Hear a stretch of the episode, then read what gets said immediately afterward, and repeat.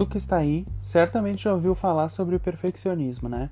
Mas tu sabe ao certo o que, que o perfeccionismo é de fato e como ele afeta as pessoas? Tu acha que perfeccionismo é uma qualidade ou defeito? Pensa, pensa, pensa. E a resposta é depende. Depende de como o perfeccionismo te afeta. Se ele te paralisa ou te impulsiona. E nesse episódio eu vou explicar detalhes sobre o perfeccionismo e mostrar que ele não se trata de preguiça, como muitos generalizam. É algo mais complexo que demanda a nossa atenção para entender melhor.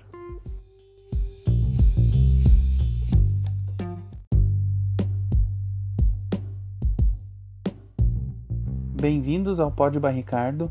O episódio de hoje é sobre perfeccionismo e eu quero começar dizendo que esse episódio já é uma vitória pessoal contra o perfeccionismo. É algo que eu queria fazer há um bom tempo, mas que não colocava em prática por conta do receio de errar, de ser julgado, criticado e principalmente por achar que nunca era bom o suficiente para começar. Isso soa familiar para vocês, perfeccionistas? Pois é, perfeccionismo é uma questão que me afeta diretamente na vida em geral. É, esses comportamentos de autossabotagem que nos paralisam e só liberam um pouquinho de inspiração e motivação para fazer algo se a gente sentir que está tudo perfeitinho como a nossa mente planeja. E deixa eu te contar, a perfeição idealizada pela nossa mente, ela não existe. Primeiro porque a perfeição ela é subjetiva. O que é perfeito para um pode não ser perfeito para o outro, e vice-versa. E essa perfeição idealizada, é, redondinha, ela só existe na nossa cabeça. A nossa mente ela desconsidera o caminho.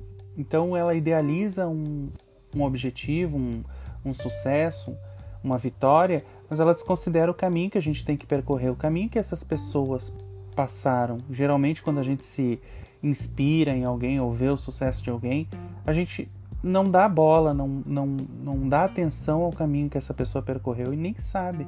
E aí, quando a gente vai querer a mesma coisa e vai fazer para chegar naquele resultado, a gente se depara com vários percalços, vários é, imprevistos que a gente não, não contava, porque a nossa mente ela não considera o caminho, ela considera só o, o final. Então, é, nesse processo é que a gente idealiza muita coisa e acaba se decepcionando e ficando paralisado, enfim, N questões aí que o perfeccionismo é, é dominante. É, eu estou usando esse espaço para vencer mesmo que momentaneamente o perfeccionismo e começar algo que eu queria fazer já e me arriscar, me colocar em movimento, né? E explicar de fato é, que o, o perfeccionismo e a falta de ação de alguém, às vezes, não se trata de preguiça, mas sim de uma questão mais complexa, que a gente tem que ter atenção e ter empatia e ter uma compreensão para entender o que está passando com a pessoa para não acusar ela só de ser preguiçosa ou de não, não querer fazer as coisas, de ser acomodado, enfim. Vamos lá. De acordo com o dicionário, perfeccionismo significa exigência exagerada em relação a si mesmo ou aos outros. É, doutrina moral que preconiza a perfeição, concebida seguindo um modelo previamente estabelecido, como ocorre no cristianismo, por exemplo. Ou seja, são padrões estabelecidos, pré-estabelecidos. E aí já vemos algo problemático, né? Porque desconsidera as diferenças, desconsidera as características. Simplesmente tem um padrão e todo mundo tem que se encaixar naquele padrão. E aí já temos diversas questões aí que, que a gente pode esclarecer. Quando eu comecei a idealizar o podcast, o perfeccionismo imediatamente tentou me impedir né, de continuar e aparecendo empecilhos, usando as ferramentas que o perfeccionismo sempre as armadilhas que a nossa mente cria e nos paralisam, como por exemplo a falta de ação por não estar tá perfeito como eu gostaria, né? Procrastinação, que era evitar de começar algo que eu queria fazer e evitar lidar com essa insatisfação da imperfeição, é, medo do julgamento alheio e até mesmo eu me julgando, né, me colocando para baixo. É, comecei a duvidar das minhas qualidades, é, por exemplo, da minha capacidade de comunicar sobre um assunto, sobre estudar e explicar algo, por não ter a arte do podcast que eu achava que deveria ser de tal forma e eu não tinha, então isso já virou um empecilho também. É, o microfone não ser aquele que eu achava adequado, enfim, a nossa mente cria mil e um empecilhos para para nos impedir mesmo, para evitar que a gente comece algo que não esteja perfeito, digamos assim.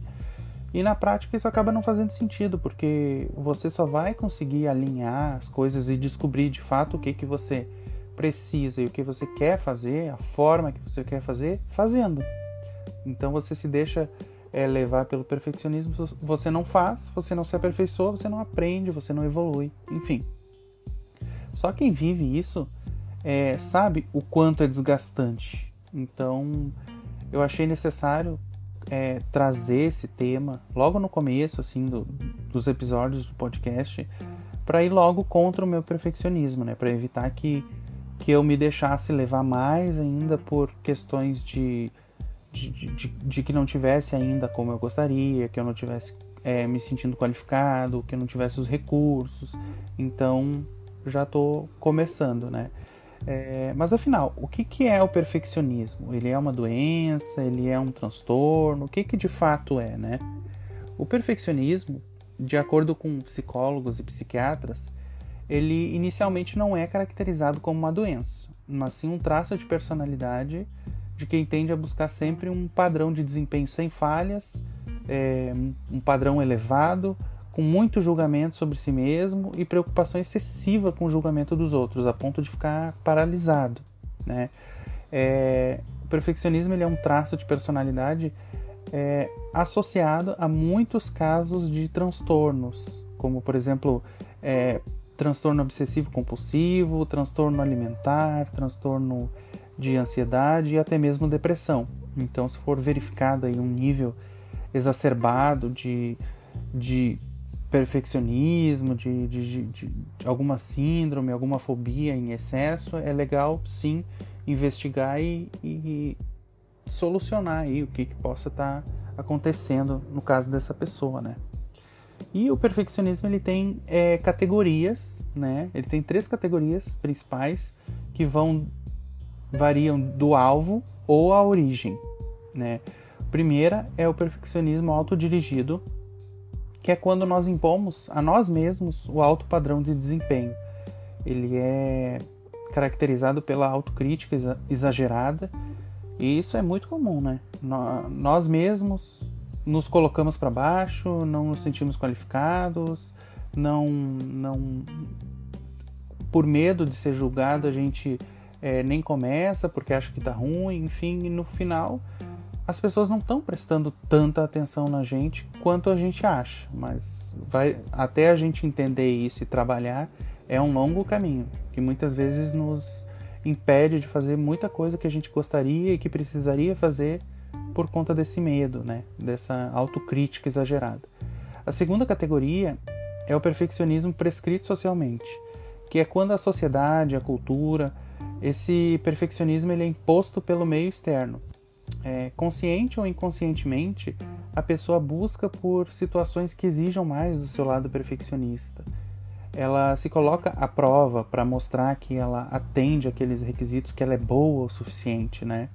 E nesse tipo de perfeccionismo, o prescrito socialmente, há, há muitos há, há um risco maior de da pessoa cometer autolesões e suicídio por não atingir esses padrões impostos, é, padrões muito elevados nessa sociedade. Né? É, e a terceira categoria é o perfeccionismo dirigido aos outros, que é quando nós impomos o padrão alto de desempenho a terceiros. Que aí esse, esse perfeccionismo dirigido aos outros dificulta relacionamentos, né? Porque você não confia nas outras pessoas, você é, acha que nunca tá bom o suficiente, enfim. Dificulta trabalho em equipe, né? Porque fica impossível de, de se estabelecer um, um relacionamento saudável. E a pessoa sempre acha que o outro não, não tá dando o melhor de si, não tá fazendo o melhor. Que o outro não se compromete o bastante com como a gente faria, né? É, e além, depois das categorias do perfeccionismo, temos os tipos, que são dois, que é o perfeccionismo saudável, o adaptativo, que é aquele que impulsiona a pessoa, que ajuda a pessoa a melhorar, não paralisa, E tem o perfeccionismo mal adaptativo, que é aquele que paralisa por não estar perfeito, por medo de julgamento, que infelizmente é o mais comum. É o que a gente mais vivencia, né, digamos assim, na nossa sociedade, é o que é mais, mais cobrado, digamos. E é, falando do perfeccionismo adaptativo, que é o positivo, o saudável, é, os objetivos são realistas, né? A pessoa se sente bem quando alcança é, algum, algum objetivo que ela estabeleceu, ela não se desqualifica, ela se valoriza, ela aprende no processo. A competição é com ela mesma e não com os outros, ela não precisa provar nada para ninguém. A pessoa aprende com seus erros, né? Ela não se martiriza, ela não desiste, ela não deixa de fazer algo porque ela não é boa, ela pratica para aperfeiçoar e para ser melhor e aí sim ir em direção a essa perfeição mesmo que seja um sentido é, subjetivo, mas a pessoa valoriza seus potenciais ao invés de, de só focar nas fraquezas, né? Ela busca crescer e não desistir com os imprevistos. Pelo contrário, as coisas que dão errado são até impulso, são até um combustível para essa pessoa buscar é, se superar. É, as pessoas que, que provam do perfeccionismo positivo, do adaptativo, elas focam no desejo de alcançar algo, né? E não no medo do fracasso. Então, e aí quando a gente fala de medo do fracasso, a gente já parte para o perfeccionismo mal adaptativo, que é o negativo. A pessoa deixa de fazer porque ela tem medo de fracassar, ela tem medo de errar. Ela acha que se ela errar, acabou, ela não tem mais chance, ela não, não admite o erro, né? Ela não aprende com o erro. E aí a busca por perfeição paralisa aquela pessoa.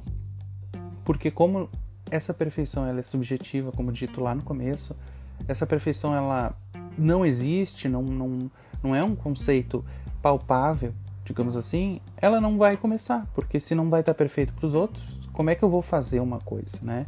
É um empecilho para começar algo, dificulta relacionamentos, trabalho em equipe, como dito anteriormente. É o perfeccionismo mal adaptativo, negativo, é, é, é, é principalmente tem aquele pensamento de perfeição ou desastre. Se a pessoa não atinge o sucesso que ela imagina que a nossa mente cria, é, vai ser um desastre. Ou você tira é, 10 ou de nada adiantou se você tirou 9, 8, notas menores, por exemplo, assim. Né? É perfeição ou desastre. É 8 ou 80. E esse tipo de, de perfeccionismo, que é o negativo, causa esgotamento, sofrimento mental né? em quem, quem é afetado por conta do pensamento constante nos erros, fica eternamente remoendo esses erros, como se fosse o fim do mundo. Se, se errou, sente vergonha, é, não se sente competente, não, não, não consegue ver uma forma de aprendizado naquilo. Então, esse sofrimento causa um, um esgotamento. A pessoa entra numa crise ali existencial e muitas vezes no burnout e não consegue mais sair, às vezes, de um, de um, de um buraco que ela se coloca por conta de algum erro que cometeu, né? Nos faz é, sentir vergonha por errar. É, os erros eles não são aceitáveis, não fazem parte do processo. Você tem que saber sempre tudo, fazer tudo perfeitamente, não pode receber uma crítica, não lida bem com crítica, né? Por conta também da, da do, do, do auto-julgamento, é, potencializa a procrastinação, né? Quem, quem é afetado pelo perfeccionismo negativo geralmente é muito procrastinador, porque para evitar essas situações que não sejam perfeitas, que sabe que não vai é, ter um resultado excepcional, como a, a mente idealiza, então fica procrastinando, procrastinando, procrastinando até que se passe ou que se perca o prazo para fazer uma coisa. É preferível perder o prazo nesses casos do que fazer o negócio para ser julgado, para ser, enfim, né? Não é um pensamento que não faz sentido, mas na prática é assim que acontece. E no perfeccionismo mal adaptativo é uma tem a autocrítica exacerbada. você não se sente capaz, você não se sente competente, você é, não é bom, você. É, é, enfim, você é a pior pessoa que podia existir e tal. É, e depois dos tipos, temos algumas causas do perfeccionismo.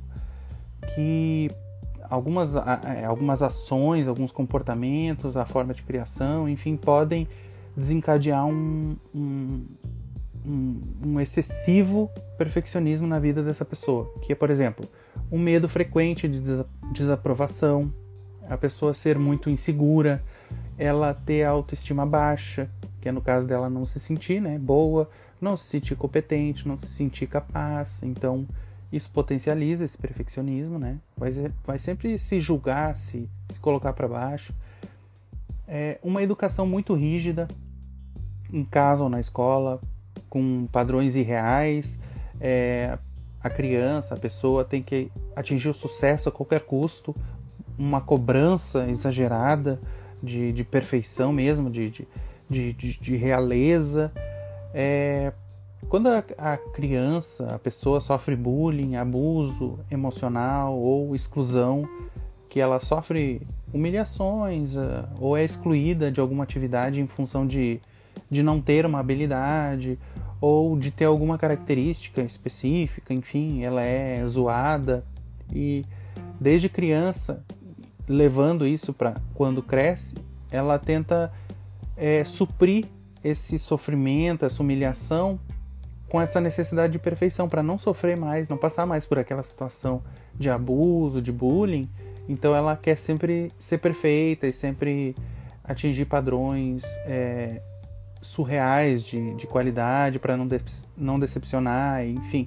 É, todos nós já, já tivemos alguma situação que a gente sofreu algum bullying porque ou tá jogando futebol e não consegue correr direito e aí alguém diz pra gente não jogar mais e tal e aí se a gente não consegue lidar com isso é, nas próximas vezes a gente vai fazer coisas para atender e não passar mais por essa situação, né? É, outra questão também é o contexto cultural, por exemplo, na sociedade, comparações com outras pessoas. Ah, fulano fez isso. Muito acontece em, em famílias. Ah, o seu primo lá passou no concurso público, o seu primo lá tá ganhando tanto por mês, o seu primo lá é de tal empresa, tá num cargo tal, tá lá em cima, né? Padrões de sucesso definidos em alguma sociedade, é, te comparar sempre com o sucesso alheio, com a, com a vida do outro, né? E aqui a gente pode citar um exemplo de, por exemplo, os K-popers, os, os, artistas de K-pop, cantor lá da, da, da Coreia, é, que eles passam anos e anos em treinamentos exaustivos, alguns passam 5, 8, 12 anos, é, desde criança até adulto, para poder ser lançado como um artista de K-pop. A sociedade é, coreana é muito exigente e muitos desses artistas são sobrecarregados com essa responsabilidade de perfeição e, consequentemente, na vida pessoal também. Muitos deles cometem suicídio. É um, infelizmente, é uma, é uma situação comum atualmente, a gente vê muito disso, né?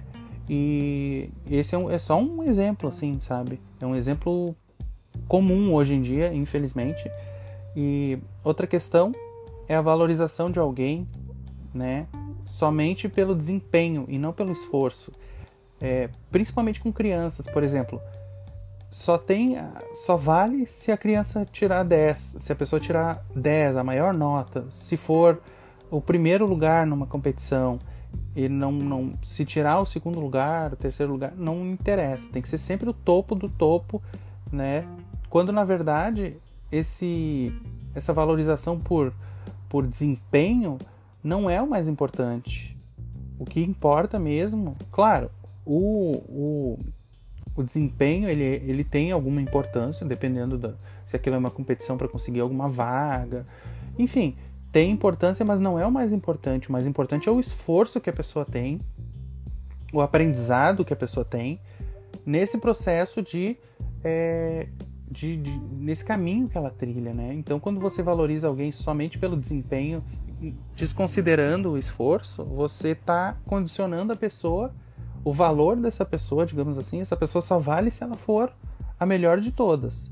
E isso causa um dano é, incalculável na cabeça, na, na, na, vida da pessoa, né? Muitas vezes ela tem dificuldades para a vida inteira por conta desse, desse bullying até, digamos assim. E é, agora eu posso falar também, vou falar de algumas dicas práticas de como eu lido, né? Porque eu sou muito afetado pelo perfeccionismo. E geralmente a gente sabe quando o perfeccionismo ele está agindo na nossa vida e está nos impedindo de fazer algo. A gente sabe.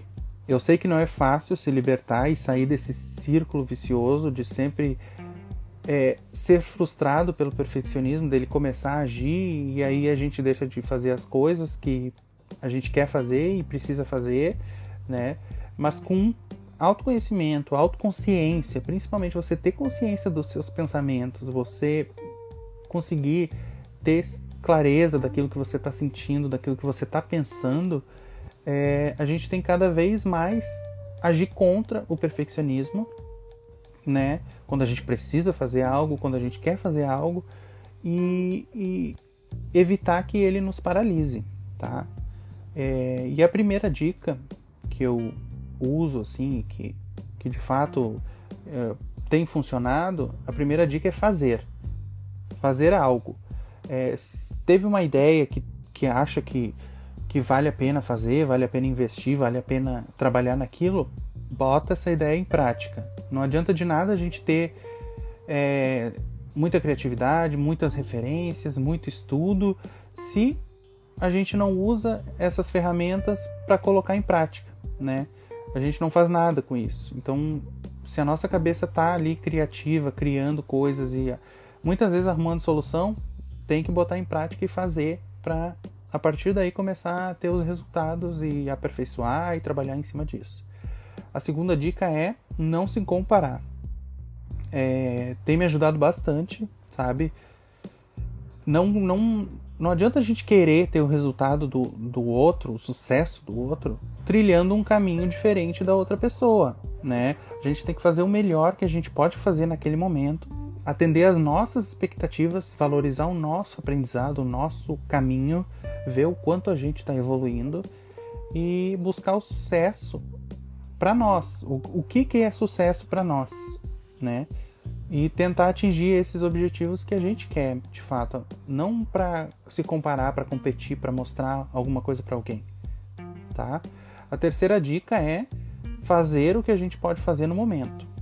É melhor fazer pouco agora do que esperar a situação ideal, que de repente essa situação ideal nunca chega, né? Fazer o pouco que a gente acha que é pouco é melhor do que não fazer nada, né? Então, tem, a gente tem que fazer, porque amanhã, depois, a gente vai ter agradecido de já ter começado a fazer. Porque você começar do zero é sempre mais difícil, sempre mais difícil. Então, quanto antes você começar, é melhor que você faça um pouquinho hoje, um pouquinho amanhã, um pouquinho. Daqui a 10 dias, por exemplo, você já tem um montante é, acumulado ali que você já está em movimento. Então, fazer o que pode fazer naquele momento. Melhor do que não fazer nada. A quarta dica é reconhecer, ter gratidão pelas pequenas vitórias e conquistas. Sério, isso funciona muito e ajuda a gente tirar aquele peso das costas de só ser feliz quando alcança grandes resultados, sabe? Ah, eu só vou ser feliz, eu só vou estar tá satisfeito, eu só vou poder é, ter gratidão quando eu tiver um carro, quando eu tiver uma casa, quando eu tiver um salário de tanto por mês, quando eu tiver viajando o mundo, sabe? Você esperar sempre algo grandioso para agradecer, para é, para ser grato mesmo, isso te prejudica demais, porque você acaba perdendo todas as evoluções, todas as, vi as vitórias pequenas que sejam do seu dia a dia. Só você sabe o que você está superando. Só a gente sabe o que ontem a gente não conseguia fazer e hoje a gente consegue. Hoje a gente está melhor que ontem, a gente tem que comemorar, tem que valorizar ainda que a gente não esteja é, no patamar de vida que a gente queira, enfim. Então, é, reconhecer e ter gratidão pelas pequenas vitórias ajuda muito. A quinta dica é autocompaixão e se acolher, se respeitar. Não é sobre se fazer de vítima ou de coitado, né? É, vitimismo, mas sim entender, aceitar e respeitar que nós temos limitações.